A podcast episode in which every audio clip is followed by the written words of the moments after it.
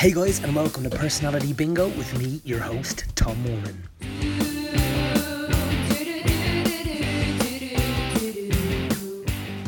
So, this week on the podcast, we have the brilliant Katrina Daly. Katrina is a playwright from Dublin. She is a graduate of the Royal Court Young Writers Programme. and she's best known for her work including Normal, uh, Test Dummy, Panned, Sluts. We talk about all this in the podcast, and there's so much good stuff there. And she's also a co founder of the We Get High on this collective alongside the excellent Katrina Ennis. It's a deadly chat, and if you're listening, Katrina, thank you so much for taking the time to do it. It was savage. In other news, guys, come check me out on stage in Copperface Jacks the musical if you are so inclined. Uh, and you should be, because it's absolutely gas. People are loving this one. It's just such a, like, undeniably fun night at the theatre. It ends with, you know, everyone on their feet to Maniac 2000. It's kind of perfect. It's an unreal summer show. Uh, it's written by the excellent Paul Howard, uh, directed by the brilliant Carl Harper, who you would have heard in last week's episode, and the cast is just stunning. Um, and hopefully, we're going to have a few more episodes, um, kind of with some of the uh, people uh, behind the scenes and on the stage, because um, it's just such a brilliant bunch, and I'm having the best time doing it. So come and check us out. It's at the Olympia Theatre until August 12th. Guys, enough of all of that nonsense. Please enjoy the wonderful Katrina Daly playing personality bingo with Tom Moran. Tom Moran's personality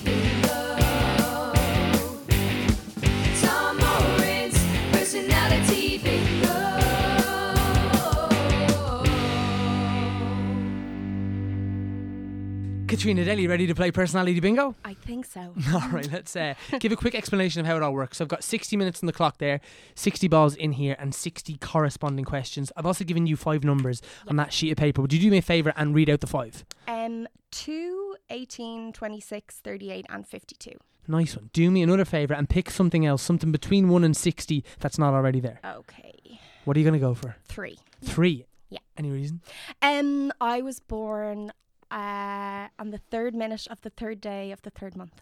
Nice. And my mom was 33 when she had me. And the first letter of my name is C, which is the third letter in the alphabet. I go on about this all the time, and my family are like, shut up, you're insane. And I'm like, no, still though. It's kind of weird. um, so yeah, I find the number three everywhere, really. yeah. So yeah. That's pretty good reason.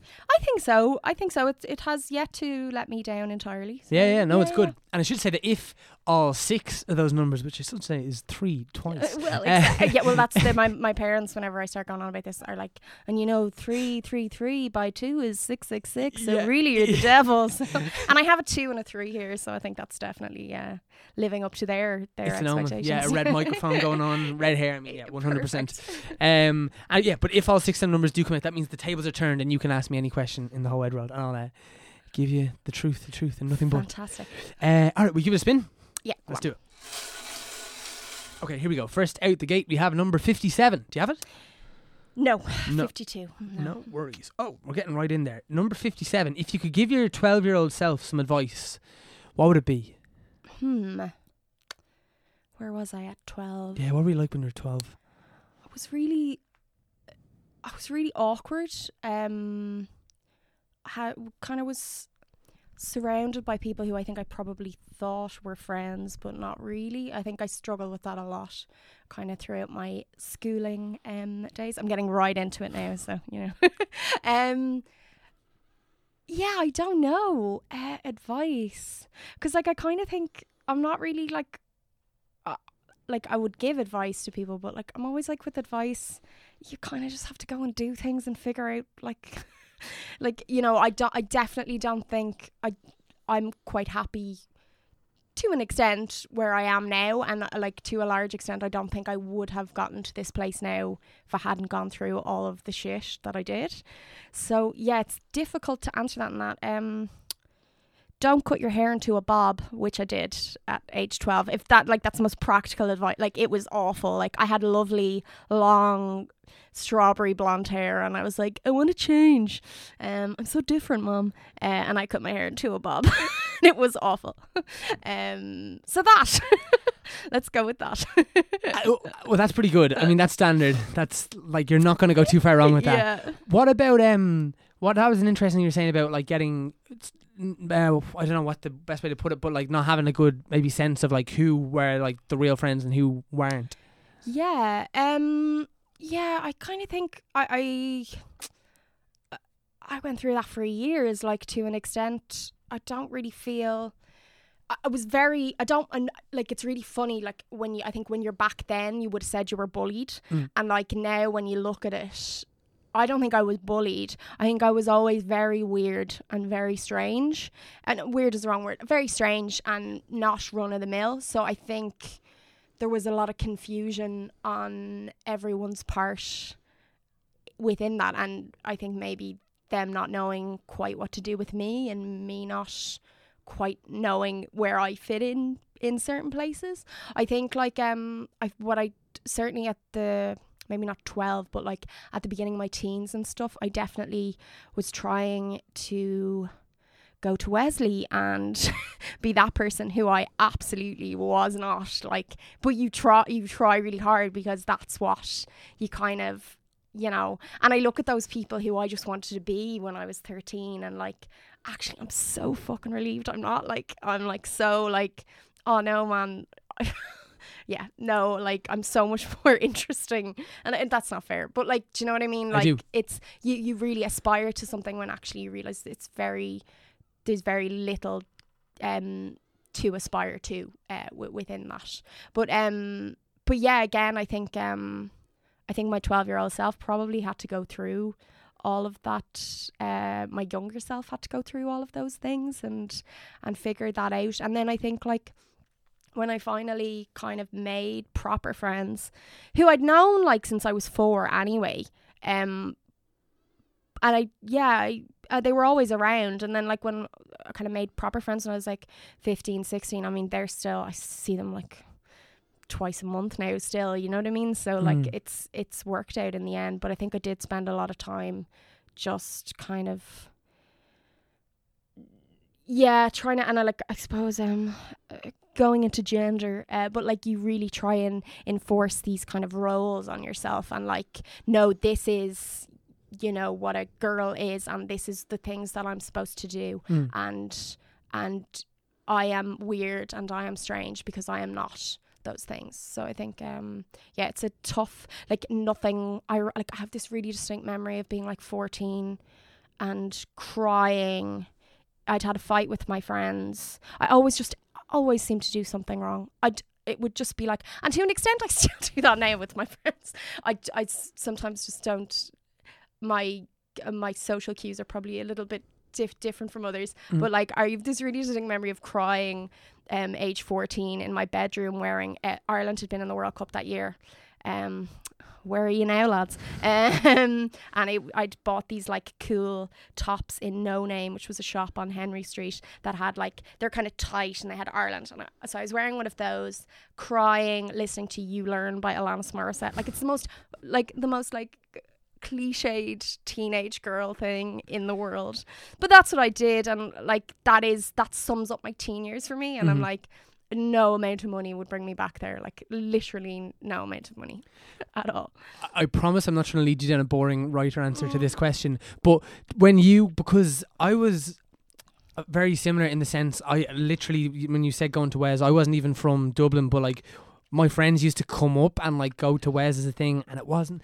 my thing, and I ne- I never drank till I was eighteen. You know, Yeah. like. I, I, was that I was that kind of like, and I just wasn't like I I I never ever kissed a girl at a disco ever. Do you know what I mean? Whereas that was everyone was doing, but I really remember we're like twins Tom okay. yeah So I really and I really remember being like and now I would look at it as like well that's exactly like why you like are interested in writing now and like that's why you know that's a big part of your life now yeah. is because I can literally see myself just kind of looking around and being like this is mad and kind of not being like whereas my friends would could, could kind of or it seemed like they could they could shut off that part of their brain and just go and they could just fucking like go up and talk to the girl or go up and do the silly dance or whatever the fuck was the Yeah, thing they were doing exactly. but like I was very much I was like standing back and kind of watching that and being like this is so weird like do you not see how weird you are all being? yeah I know I like know. was that a thing that you look back on now and be like yeah that's kind of connected to my creativity yeah, now well, what I would say to that, and I think what was always,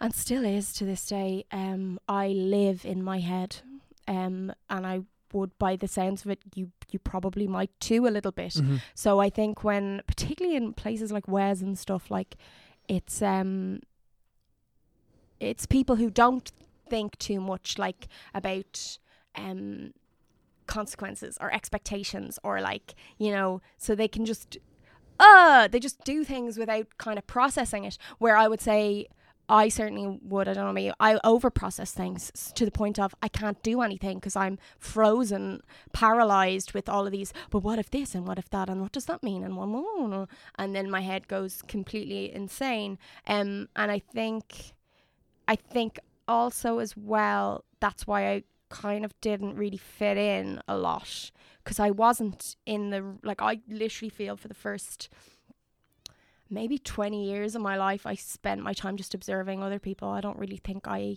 partook really in anything too Mm, much. mm. I was just so in my head. Um and like I often say but so like I think like those friends that we are talking about in Wesley who were just able to like do it and kind of like whatever.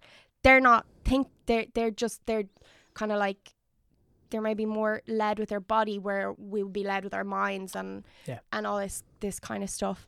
Um I had something else to say. What was it? Yeah I often say like I still like I think I love being a writer but like in a way it's cursed me forever because like you can't say anything to me because what I do all day is analyze why people say the things they say and what it really means and like subtext and blah, blah. so anything you say to me I'm like what does Tom really mean?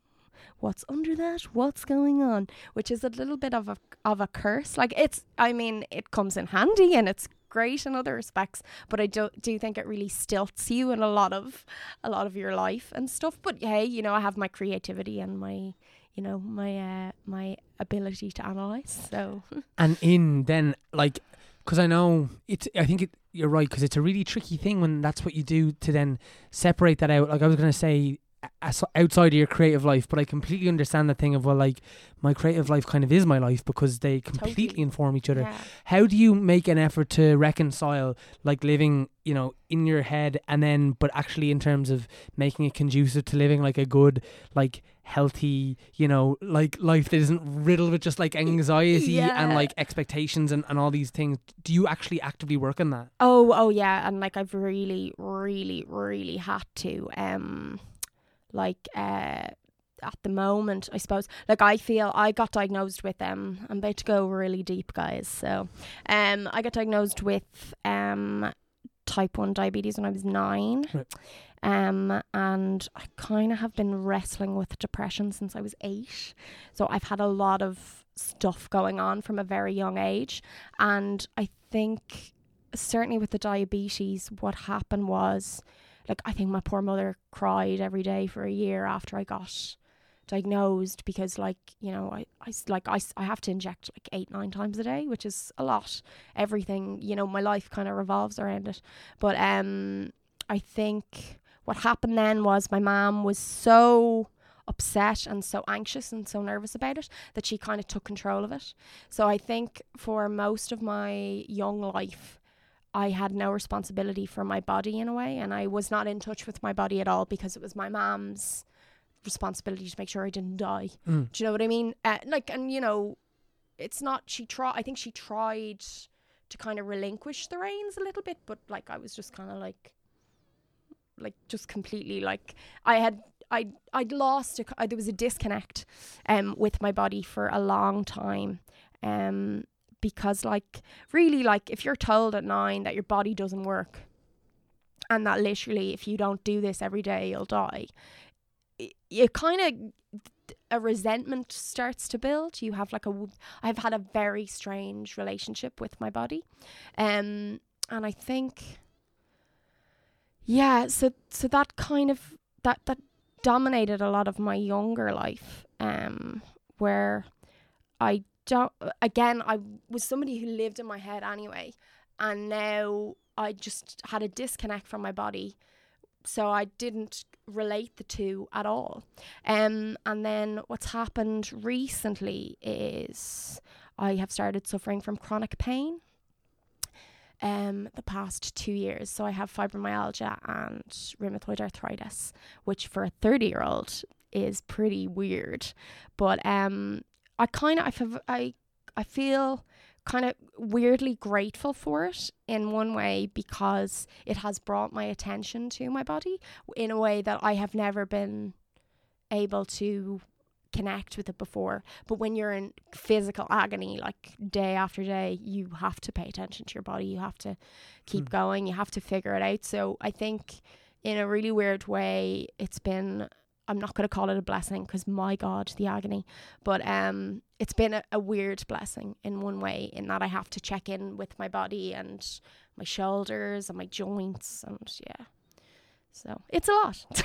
and like what? So what does that? Because first, I'm sorry Yeah. that that's a reality. Yeah. that sounds horrific. What Yeah. does that look like on a day to day basis? Um, it changes from day to day. Uh, I kind of like I'm coming through it now at the moment. They've started me on. I was on steroids for a bit, and I was high as a kite and loving life.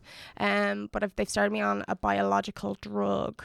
Um, it's a biological agent which I have to get intravenously kind of every four weeks. Um, that has yet to kick in, so I'm not in a great um space. But it's a lot of stiffness, um, a lot of uh, the way I put it, I remember recently I was being introduced to a group and I was like, look, if I'm putting on my jacket and it looks like I'm having a stroke, I'm not, but it feels like I am. Because that is like, it's really small stuff that causes just reverberations, pain around your entire body. Um, it's a, but it's a lot of stiffness, um, a lot of like, Last year, my middle finger was kind of completely contorted. And if I showed you, I don't know if you can see it there, Tom. You can see Mm. kind of contortions in my Mm, fingers and mm, mm. stuff. Um, yeah, it's a it's a lot of pain. Um, you have to get very used to asking people for help, which is like the amount of times I've had to ask my flatmate to do my bra, like is ridiculous. Um, which means I very rarely wear a bra, you know, and it's not. A, I I wish it was a feminist statement, but it's really just like I can't take the pain today, so I'm not going to do it. um, so it's a lot of things like that, which are quite annoying. Does it how much like does it affect your ability to do your job in the sense of to sit down at the laptop or at the copybook wherever it might be and write? Um, I'm still okay with typing now. If I do an awful lot of typing, I'll feel it the next day. Um, the one thing I would say that it does affect in that respect is that has a really bad effect on your mental health when you're in that much pain, which obviously affects your writing kind of tenfold. So that's really really annoying. Um, uh, when you're just like, cause and certainly like the fatigue, because like I now I'm 30, I have two autoimmune diseases at age 30 so my fatigue is through the roof so it'll depend on how i wake up whether i've slept so it's it's kind of yeah it's like it's weird like different knockoff effects they're not necessary like you wouldn't necessarily connect them but Mm. they're there Yeah. And what when you said earlier about because that's really interesting to me about what you were saying about the disconnect that was there from a young age uh, between like you and your body and like Mhm. th- that relationship. What? We'll talk a little bit more about that because that was really interesting. Yeah, um, I suppose it was weird stuff where like, and it used to really upset people, and like, I wouldn't, um, like someone had died that'd be close to me, and everybody be crying and whatever, and I'd be like, and it's not that I wouldn't be sad, um. But I wouldn't be able to I would like then randomly, like three weeks later, burst into tears, and I wouldn't understand why. Um, so it was really weird from that kind of thing, in that like it wasn't. It was there was like a delay in it, and like my body didn't. Um, it was two different reactions at different times. But like I remember my granny died. This is ten years ago now, and um, you know, my brother and my cousins, all guys as well, were just bawling by the bedside. And I was like, does anybody want a glass of wine?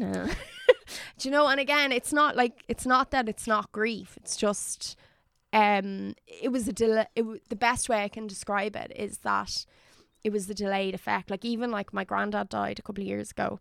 And again, no, I was there when he died, when he took his last breath, and nothing And uh, then the funeral, like a couple of days later, this Sparklehorse song came on. It's called The Most Beautiful Widow in Town. And I just started crying.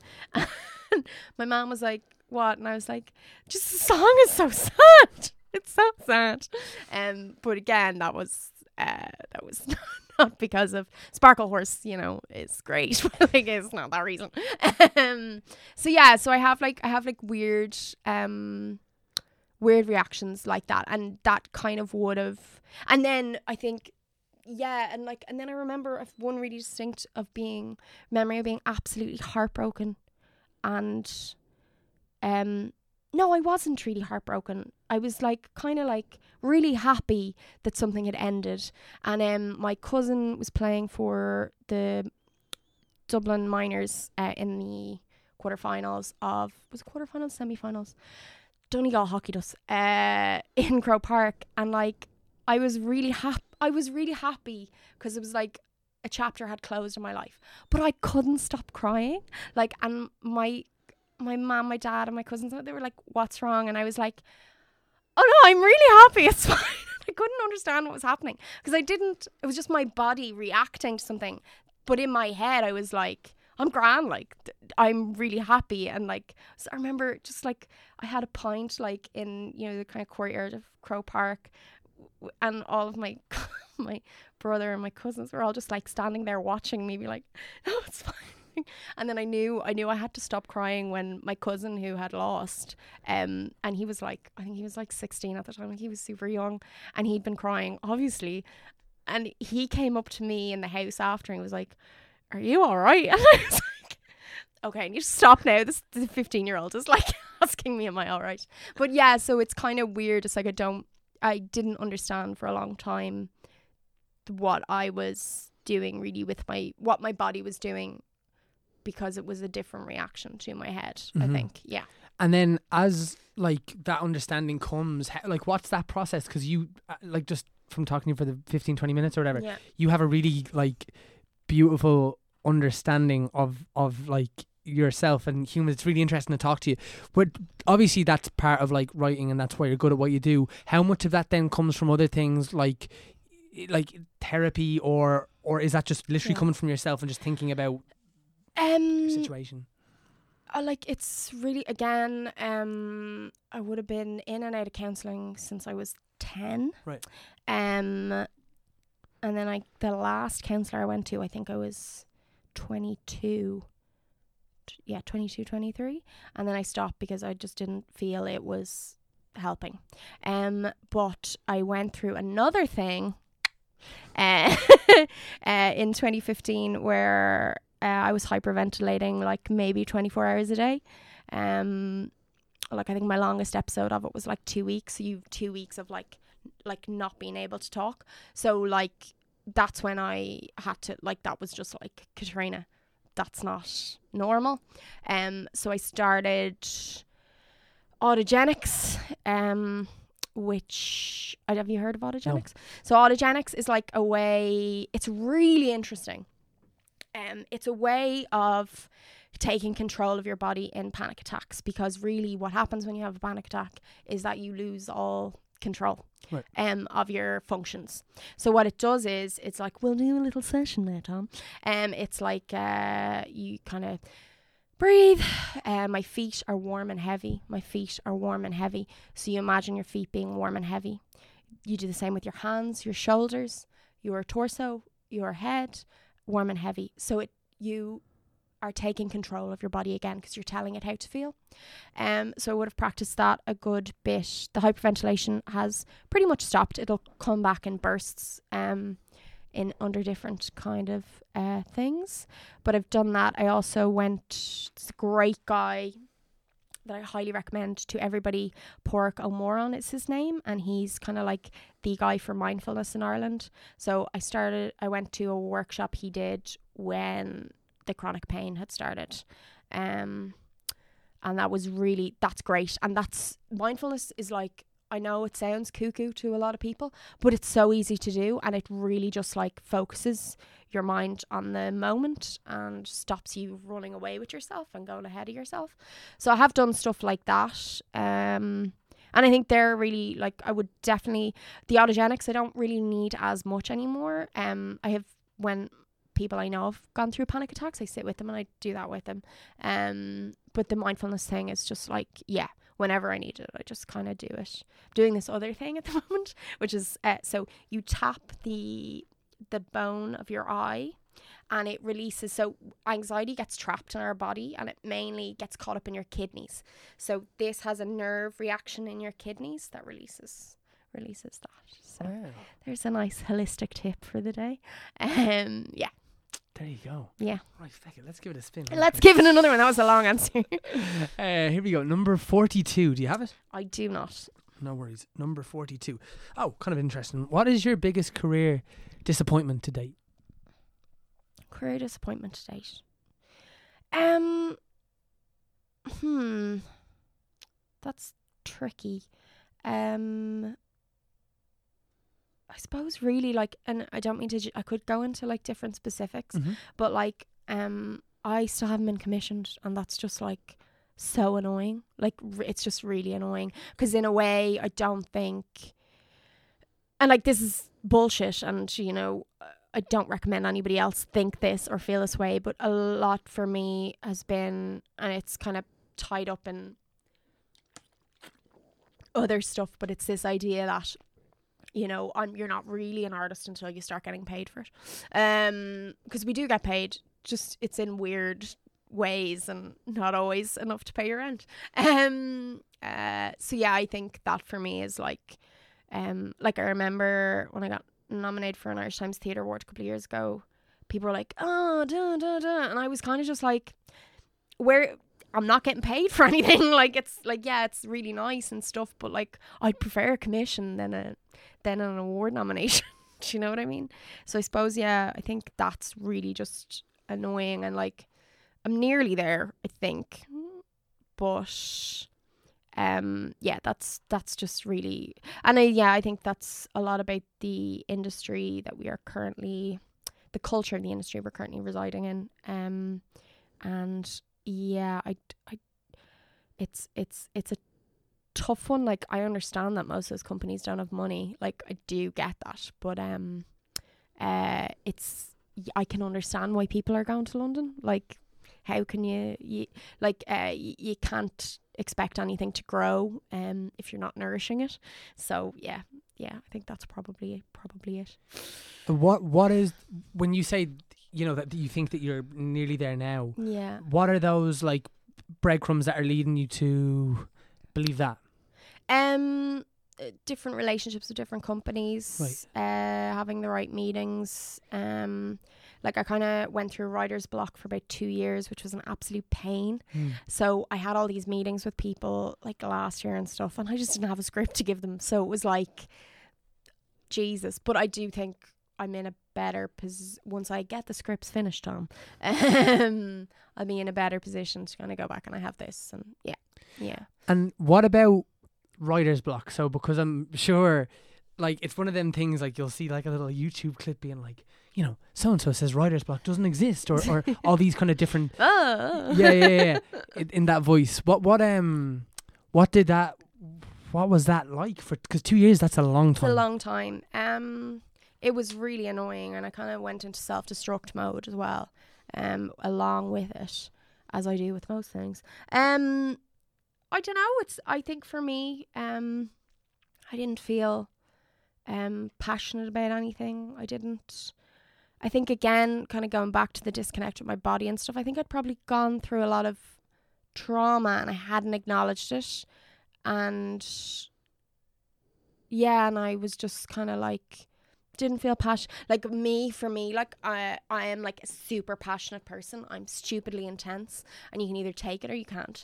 Um and like I'm always like you know my dad used to go to me like you know you know if only so and so could find his passion like the way you found your passion. And I used to say to my dad I was like no dad I haven't found my passion. I am passionate about everything. Like I am passionate about avocados, like anything. Like so I don't when people are like, No, he's really passionate about that, I'm like, No, that's just a passionate person. Like if you're passionate, you're passionate. It doesn't matter what it's about. Hmm. You know, apathy for me is pretty difficult to attain. um, uh, but yeah, so I I didn't feel passionate about anything, um, and like I just didn't. I think you can. It's very easy, particularly with creative arts, to get despondent and kind of just like, oh. And I think I'm certainly not blaming it on that because I think really the main thing for me was like I just wasn't feeling anything. I didn't have any feelings about anything, and um, uh, I was on antidepressants, and I think that probably sorry. I literally feel like I've just come in and been like, these are all of my medical problems. So I'm really sorry. I did, um, but I think that had a huge, a huge thing to do with it, and um, yeah, I just was like a dried well. I think, and I do think that happens. Like, I mean, my uh, one of my parents' really good friends is uh, quite a well-known poet and like he would talk about that all the time and like it's just really weird things like I'd moved into a new apartment and like I knew how to like oh, space is a weird thing for me I don't think it is for everybody but like I can write some places and I cannot like one of my friends who lives in New York recently was like just come over to New York for three weeks. I mean you can write anywhere. And I'm like really? I can write anywhere. But for me it's yeah it's like a delicate balance of different atmosphere and yeah um I can't I couldn't just go into a Starbucks and write like I'm not. Um and I think yeah I moved apartments and I think that had something to do with it as well. Like I knew my routine in my mum my dad's house. I knew my routine when I was living in London but like it moved into this flat and like I was just partying all the time as well so it was like that's not conducive to writing either like and that's something you really learn I think um you cannot go out drinking four nights a week and expect that you're to have any sort of good output um so yeah. yeah What about then off mic before we started? You mentioned that like right now is a really creatively. I can't remember what the word you used was, but like you're just firing like at the moment. oh yeah It's happening. oh god So then, and that, but like you were saying, it's just interesting. You were saying like, but that's also super intense in, in the sense that you're not even being able to sleep properly because yeah your brain's just go go go. completely like yeah um like that doesn't always like it's really funny i think um how many plays have i written i think maybe eight or nine ten maybe this point yeah i always think it's funny it's like you can plan what you're gonna write till the cows come home. But really until you sit down you don't know what it is like and this one like to be quite honest i was writing something else and it got difficult. So the easy option, I took the easy option. I decided I would start an entire new play um, instead of just finishing what I had started. And I probably will go back to it anyway. But at the moment, I was just like, no. As soon as I feel trapped, I'm like, not worth feeling trapped. Just do something else. Um, start something else, and it's just like, like don't know where. I like I. I think I started two days ago. I'm like seven thousand words in. Like it's insane. Um, not giving, not you know, I'm not sleeping with it, but hey, mm, I'll take it. Um, so yeah, I don't know. Like I think that's that's art at its truest form. I think is like just your subconscious going and you not really knowing where that's coming from. I love um. There's this great Christine McVie from Fleetwood Mac talks about when she wrote Songbird. I don't know if you've ever heard this before. Like, it's, do you know the song Songbird? Yeah. Yeah. It's a beautiful song. But like she says, she just woke up in the middle of the night and just, it just emerged. And she said, she, you know, it had never happened before. It never happened again. It just was like, just all kind of fell out. I think that does happen. It doesn't always happen, but like, and you have to learn how to write. That's why you have to learn how to write plays because it's not always just going to be like, here we go on a plate.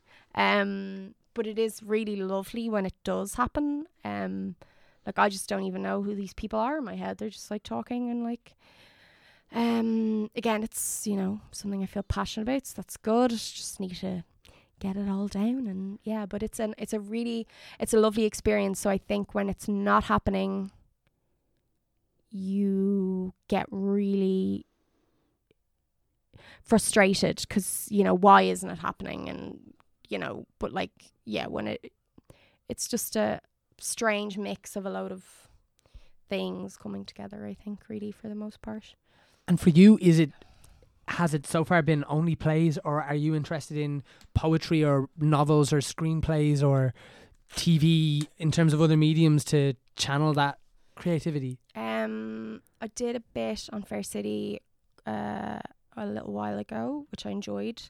Um, lovely people, and it's I loved the difference between the two. Um, to be honest, like I've always been a playwright. I like I like since I was ten. Like I I've never. I don't really like I sometimes write blog posts when I'm really angry about something, but like I'm not really. I, I, that's just what I am. Yeah. And I'll do I'll do other things, but like certainly like if you ask me to sit down and write a novel, I'd be like, what? What is? I like that's like another science to me. Like I don't understand that. Um, poetry I would have done again when I was like eleven or twelve, and I was listening to Alanis Morissette and crying in my bedroom. Um, but yeah, no, I just don't don't really don't really yeah I, i'm I, and i don't i don't all i also don't like sounding like i'm a purist because like but i it's all it's my, always my natural instinct um is dialogue and yeah. Yeah. And where does London fall into everything then for you? um london i loved london. I somehow managed to live in london on 10,000 pounds a year and it was really tough but i did it um uh I started the Royal Court Young Writers program. It was the last ever Young Writers program in 2013 before Vicky Featherstone took over the Royal Court. And um, at the time I was living in Dublin, um, working five jobs. This is insane. And I kind of, you know, um, I was working five jobs, one of which I was teaching in CTYI in DCU. And I would literally, I had to, uh, the course in the Royal Court was on every Monday. So I would teach in DCU till half two, get a flight at half three, go over, do my course. Uh, it was just like seven to nine, I think. Then me and the people from the course, we'd all go to the pub. Then I would get a tube to Heathrow at like quarter to 12. And then I would sleep in inverted commas in Heathrow till they open security at 5 a.m. I would get on a flight at half six and then be teaching at nine again in the morning. Yeah. And it was funny because, like, um, I was doing it because it was the only way I could afford to to go to London and to do the course. So um so yeah, it was uh yeah, it was intense and it's the kind of thing like I think what age was I? It was like 24. And it's like you would ne- I would never do that now. Like that would just be insane. And like sleeping in Heathrow every week I would be like it'll get better next next week. And it just never did. It was awful. It was so bad. It was awful. But um but great fun. So yeah, so I started that and then uh, I had loads of friends in London um post recession and yeah I just like was really loving it so I was like nah sure go on um so I did that and I was there for about a year and a half I think Mm. yeah so And and like living off those ten thousand pounds, like what? So is that coming from like various different day jobs? that was uh so I was teaching um independent living courses in uh a place called Orchard Hill College in um Camberwell. Uh, so that was for adults aged 18 to 25 with kind of severe um and profound uh, uh learning difficulties. So we're talking like uh no verbal communication um uh, sometimes very limited mobility, that kind of thing. So uh, yeah, those courses were kind of I loved that job so much. Um, but it was really intense. But it was like stuff like teaching people like how to make toast and taking them out in the taking them to the supermarket and, and that kind of thing. And um, yeah, it was it was it was a really really worthwhile thing to do. It was very fulfilling. Um, and I really enjoyed it. But like you really like I was getting paid like nine pounds an hour and like when you're getting nine pounds an hour as a carer and the guy who does the t- tech is getting paid like 28 grand a year you, you're kind of like there it i think it's so reflective of our society and what you value and how it's valued. I think it's really yeah it's pretty bleak. Um but yeah so i did that for a year. I loved it.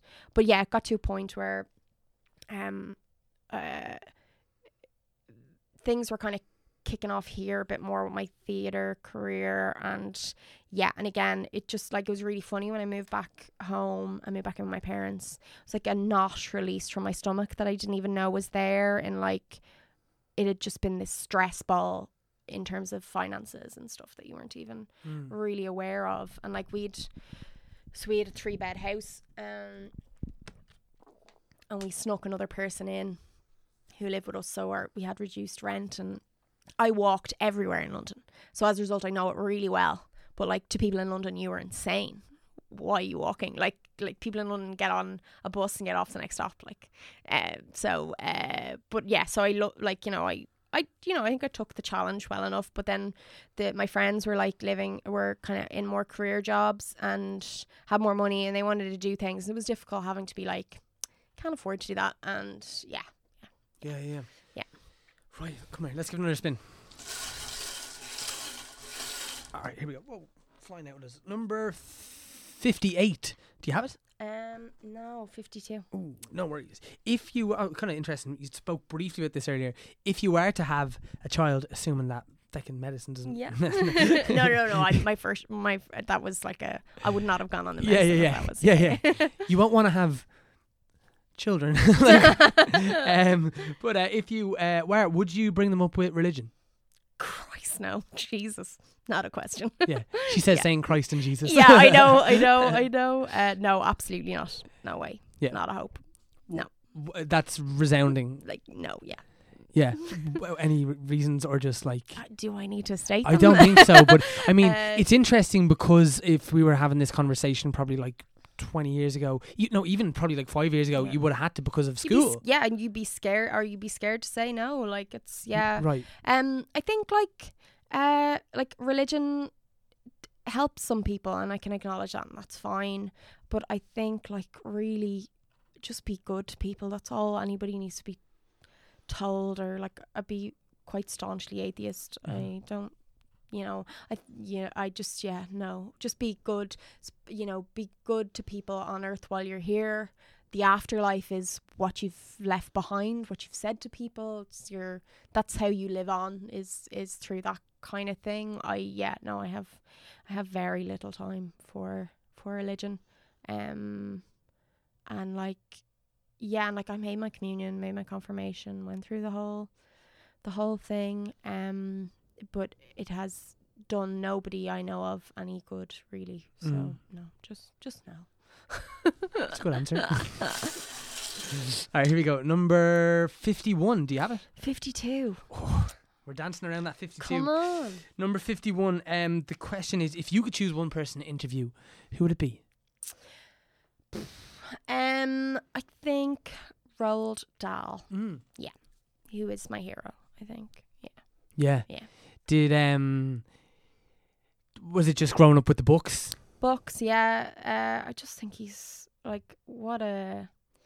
He just seems like so lovely. Yeah. Like everything he. It's just. He's not preachy. He's never like.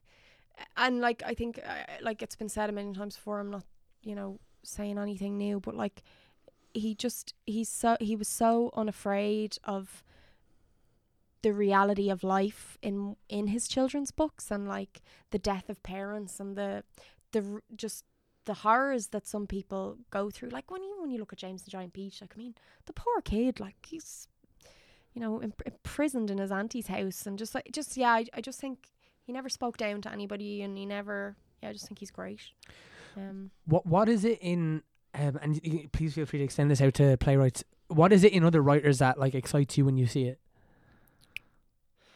Um really subtle dark humor Mm. Uh, I love that. Um, I'm trying to see. Can I think of any really good examples? Um, can I? What have I seen recently? Um, yeah, I just just stuff that's unexpected and just not. Um, like I love I love to laugh. So if I can, like Cypress Avenue for me was just like, Yeah. Oh my, like I just.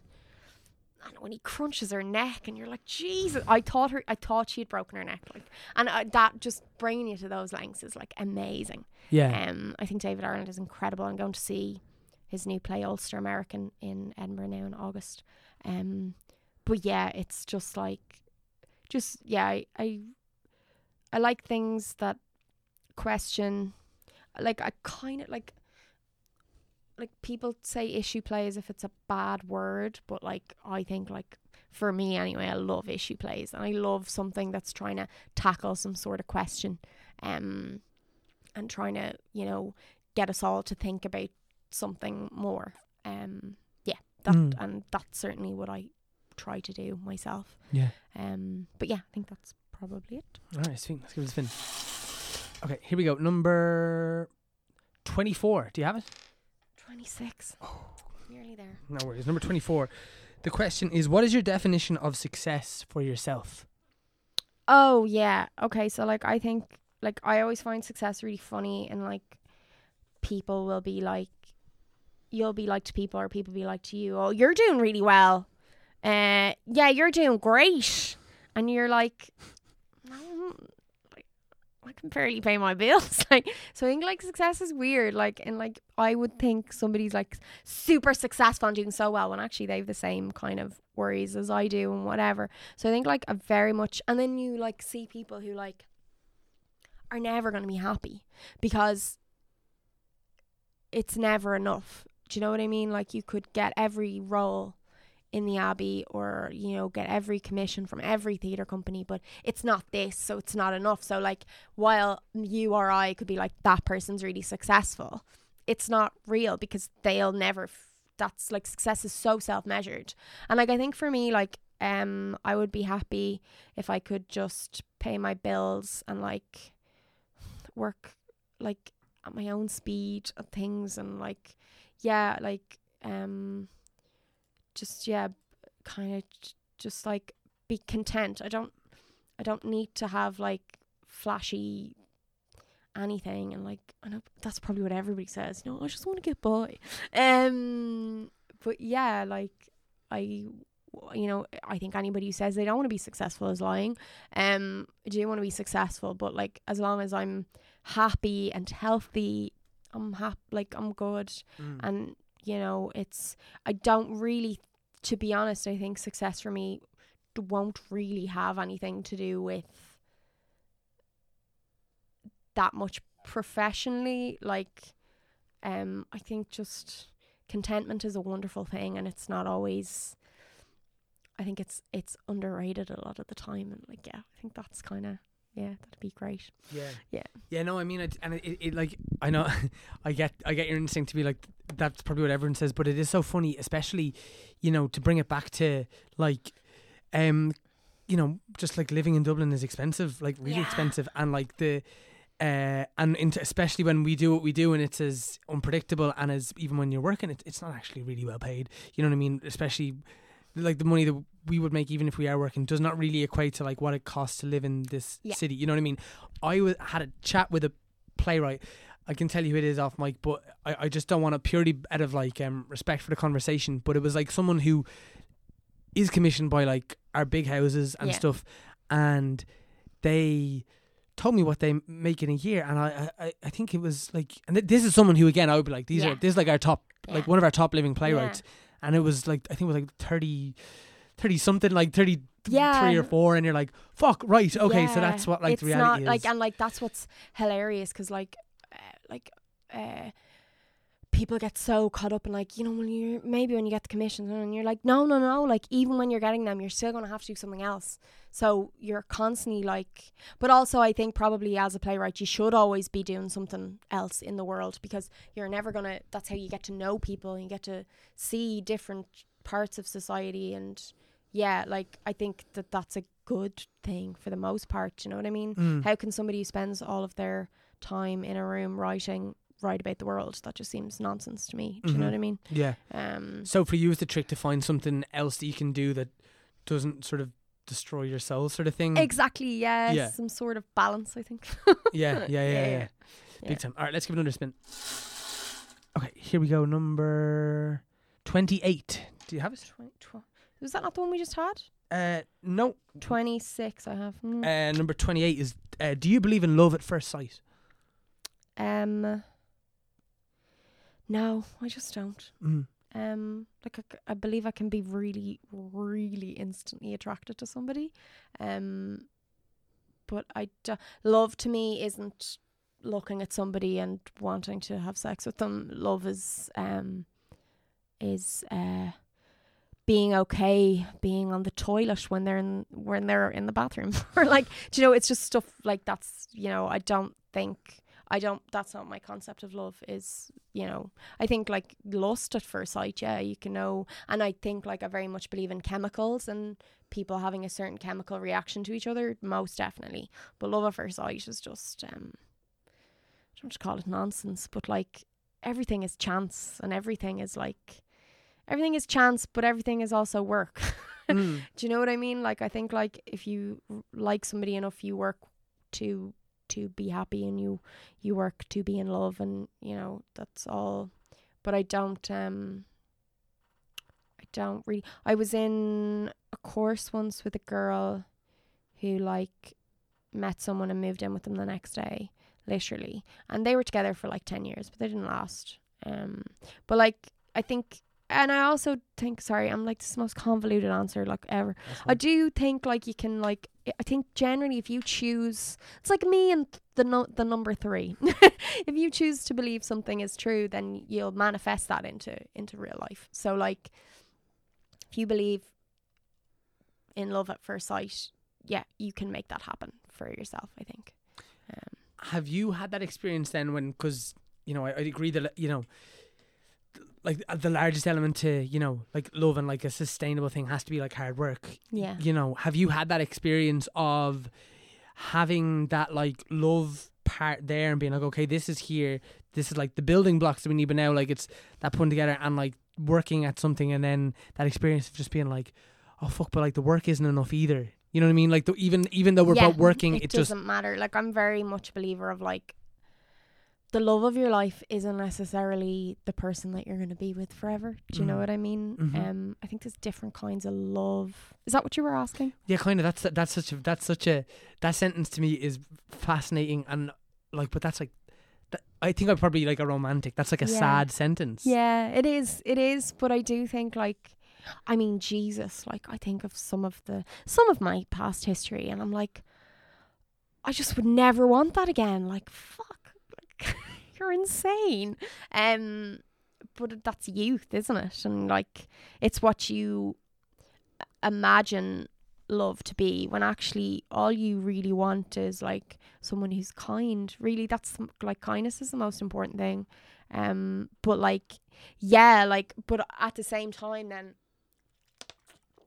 i look at um previous experience and i'm like i don't think i'll ever feel that intensely or that um heartbroken or that again Mm. which is sad, but it's also a good thing. But then I think, yeah, like I think, um, I think, uh, what am I trying to say? Yeah, I think it is a sad sentence, but like, I mean, I don't know about you. Have you had any kind of mad, intense, passionate affairs? Yes. Yeah, like, would you want to go back there? Uh, no, but that's not to say I haven't and I don't. Yeah. Do you know what I mean? Because, but there's something. But again, it's like um, some there's some lessons that are just very hard to like learn as well. yeah, it's like, why do I keep smoking? Right. Do you know? Um, I know it's gonna kill me, um, but it just feels so fucking good sometimes. Um, but yeah, so like I don't. But then I also feel like I've become really, um, I don't not bitter. I've become quite pragmatic with all of my kind of romantic uh dalliances. In like, I don't really like. I'm not very yeah, I think like I'm maybe lost. I'm, you know, um, I like I'm, yeah. I just again, living in your head is just a terrible. it's a terrible thing. Yeah. But like, I think like I think for a lot of years I was just kind of like off my rocker, like just like not interested in having a relationship, just kind of being like, here we are, let's go. Um, and now I think I'm probably winding down and yeah, but I still I couldn't go back to to that.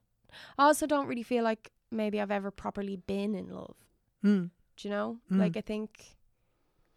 I mean, I just think everything, Tom. I've just said everything. I don't really know what I'm saying. Um, but like, yeah, I just wouldn't go back to what I thought love was. Yeah, Um, because it, it's it's a weird thing. It's one of them like definitions for yourself that kind of yeah. by its definition has to be like well I, I, don't know like does it does it always shift because you know are you in love because of the feelings those chemical feelings you felt the most for for the person you felt them the most Yeah. for is that your Well, my one rule is after um, I have had carnal embrace with someone, is that I I don't and like this is only like in the past kind of two years because like before I did not have the sense to do this.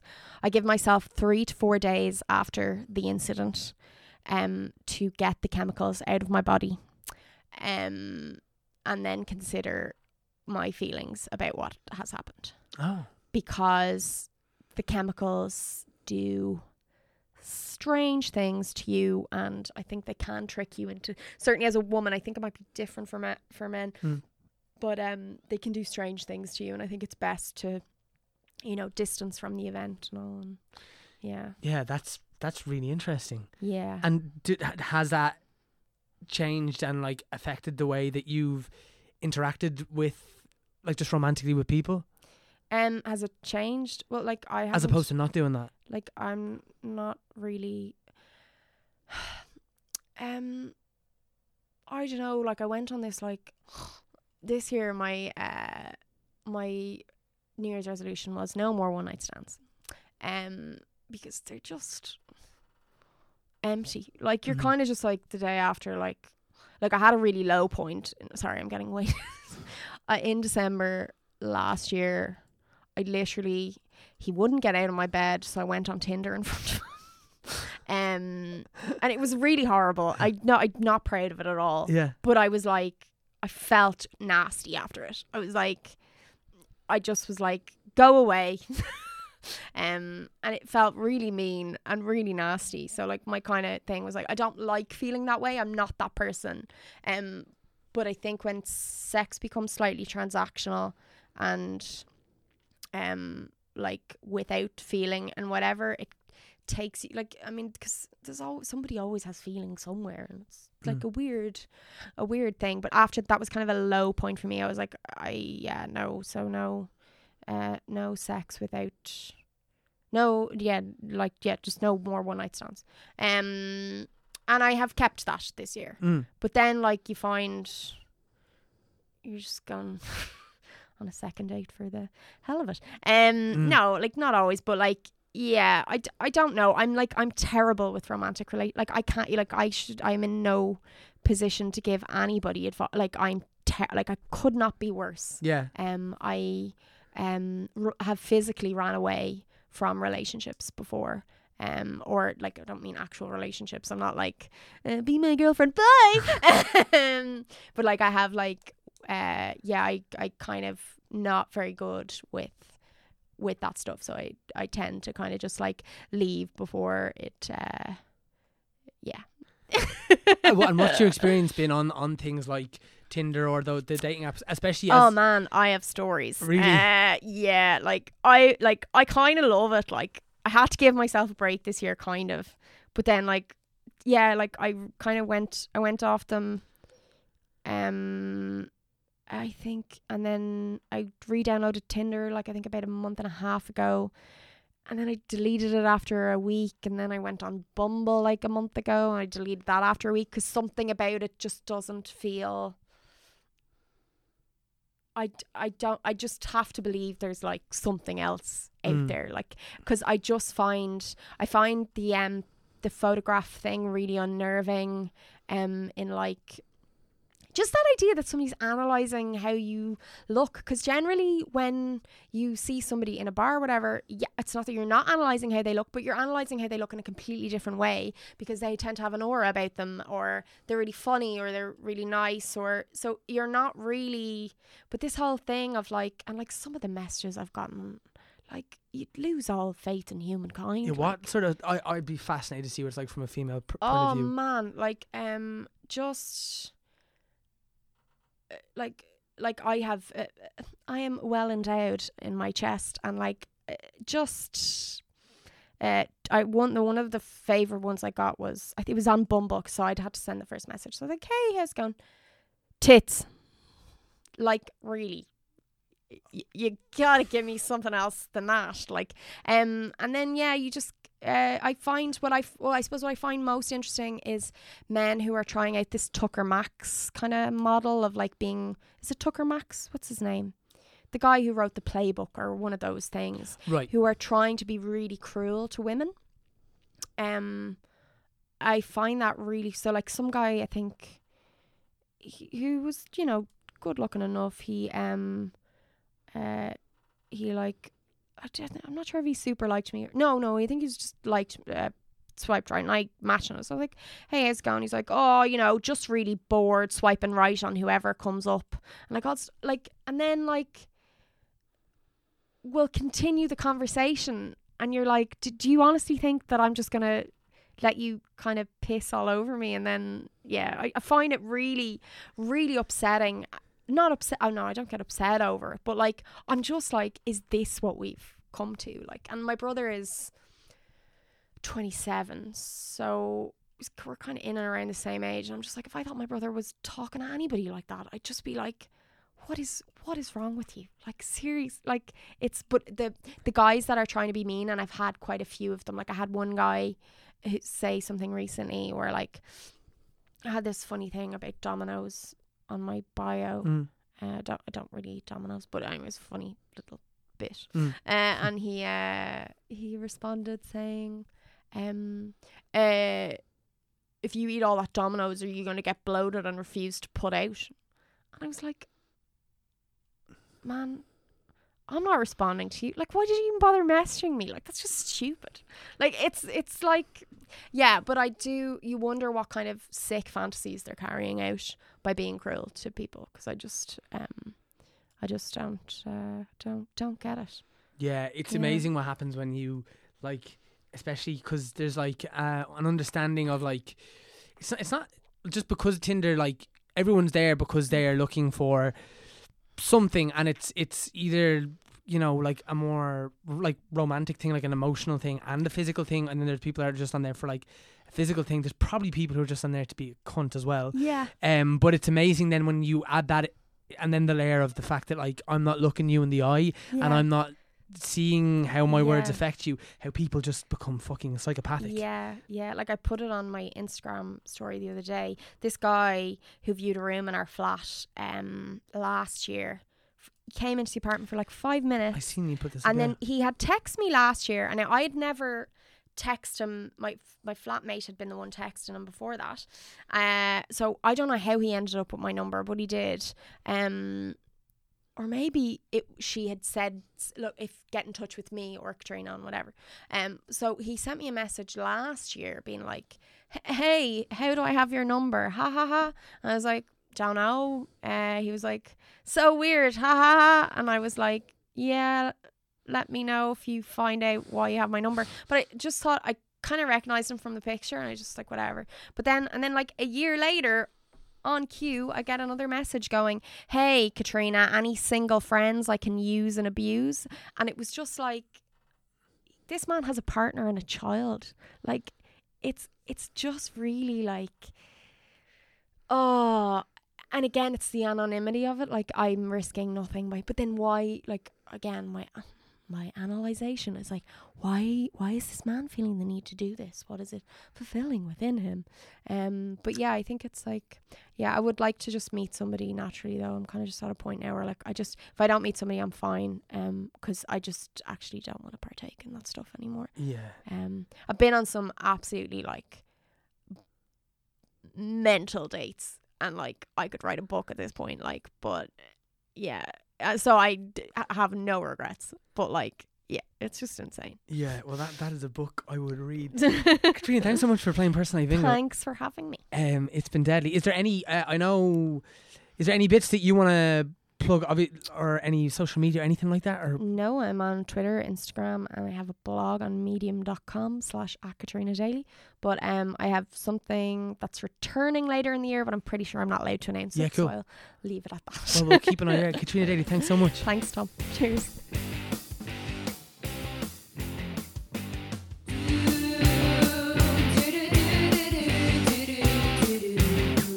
So, guys, that was the excellent Katrina Daly playing Personality Bingo. A massive thank you to you for taking the time to do it, Katrina. It was such a pleasure to sit down and chat and get to know you that little bit better. Uh, and yeah, as always, uh, thank you guys for listening. Um, a few other thank yous um, to the brilliant uh, Alan Bennett and Paddy O'Leary for having us aboard the HeadStuff podcast network. Uh, also, as always, to the boss woman, Erin Lindsay, for mixing, editing, and producing this podcast. It would not be possible without your wonderful work, Erin, and uh, it is such a pleasure to have you on board. And also to the brilliant Liam Moore and Anthony Manley for their deadly theme music, and as always, to Connor Nolan for the beautiful artwork. As I said, come check me out on stage in Copperface Jacks the Musical at the Olympia Theatre until August 12th. We're having the best time doing it. Um, it's really, really good fun, uh, and I think you guys would really enjoy it. So please do come and check it out. Uh, if you listen, as always, please feel free to pass this episode on to people. That's the best way for us to get the word out there about the podcast. Um, I really love doing it, and uh, it's always nice to know that uh, other people love listening. So if that is something you're in a position to do, whether that's just a tweet, a retweet, saying it to a mate, whatever that might be, go and do it because it does honestly make a huge difference to us. Guys, enough of all that. Again, a huge thank you to you, Katrina, for taking the time to do it. And tune in next week for another episode of Personality Bingo with Tom Moore.